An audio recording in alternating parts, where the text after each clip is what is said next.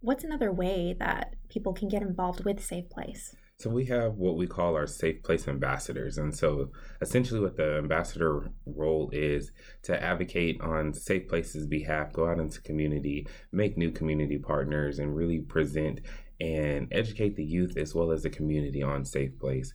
So what that would look like for them is they would go to our National Safe Place website, fill out the information for the ambassadorship and they'll get their own login. Any newsletters that I get, they would get as well as well as any events in the community that ACH might be holding Safe Place related, as well as any national events that might be hosted.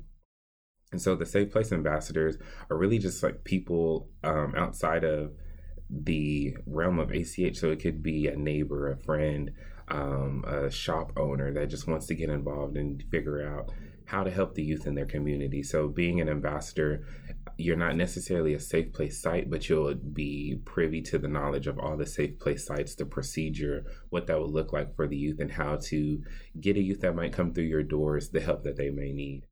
I think the ambassador program is great for businesses that aren't open 24 7 like Correct. QTs. Correct. So, in case a youth is ever in need of assistance, they can just stop by there and at least they'll be talking to someone who's trained, who knows what to do.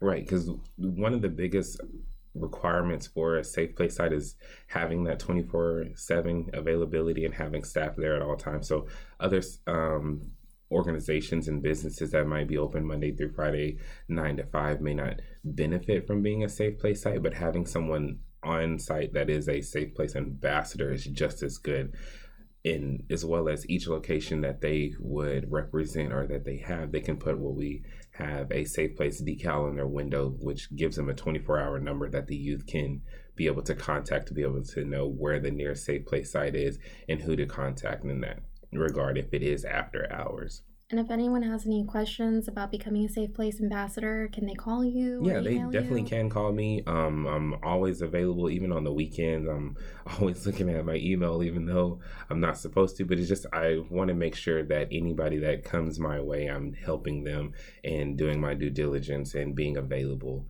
And that's one of the biggest things about safe places the availability to the staff and to the services. Yeah, absolutely. And if anyone wants to read more information about the ambassador program, they can visit our website at achservices.org slash safe dash place dash locator. Well, thanks for sharing about the Safe Place Ambassador program. No problem. Thank you.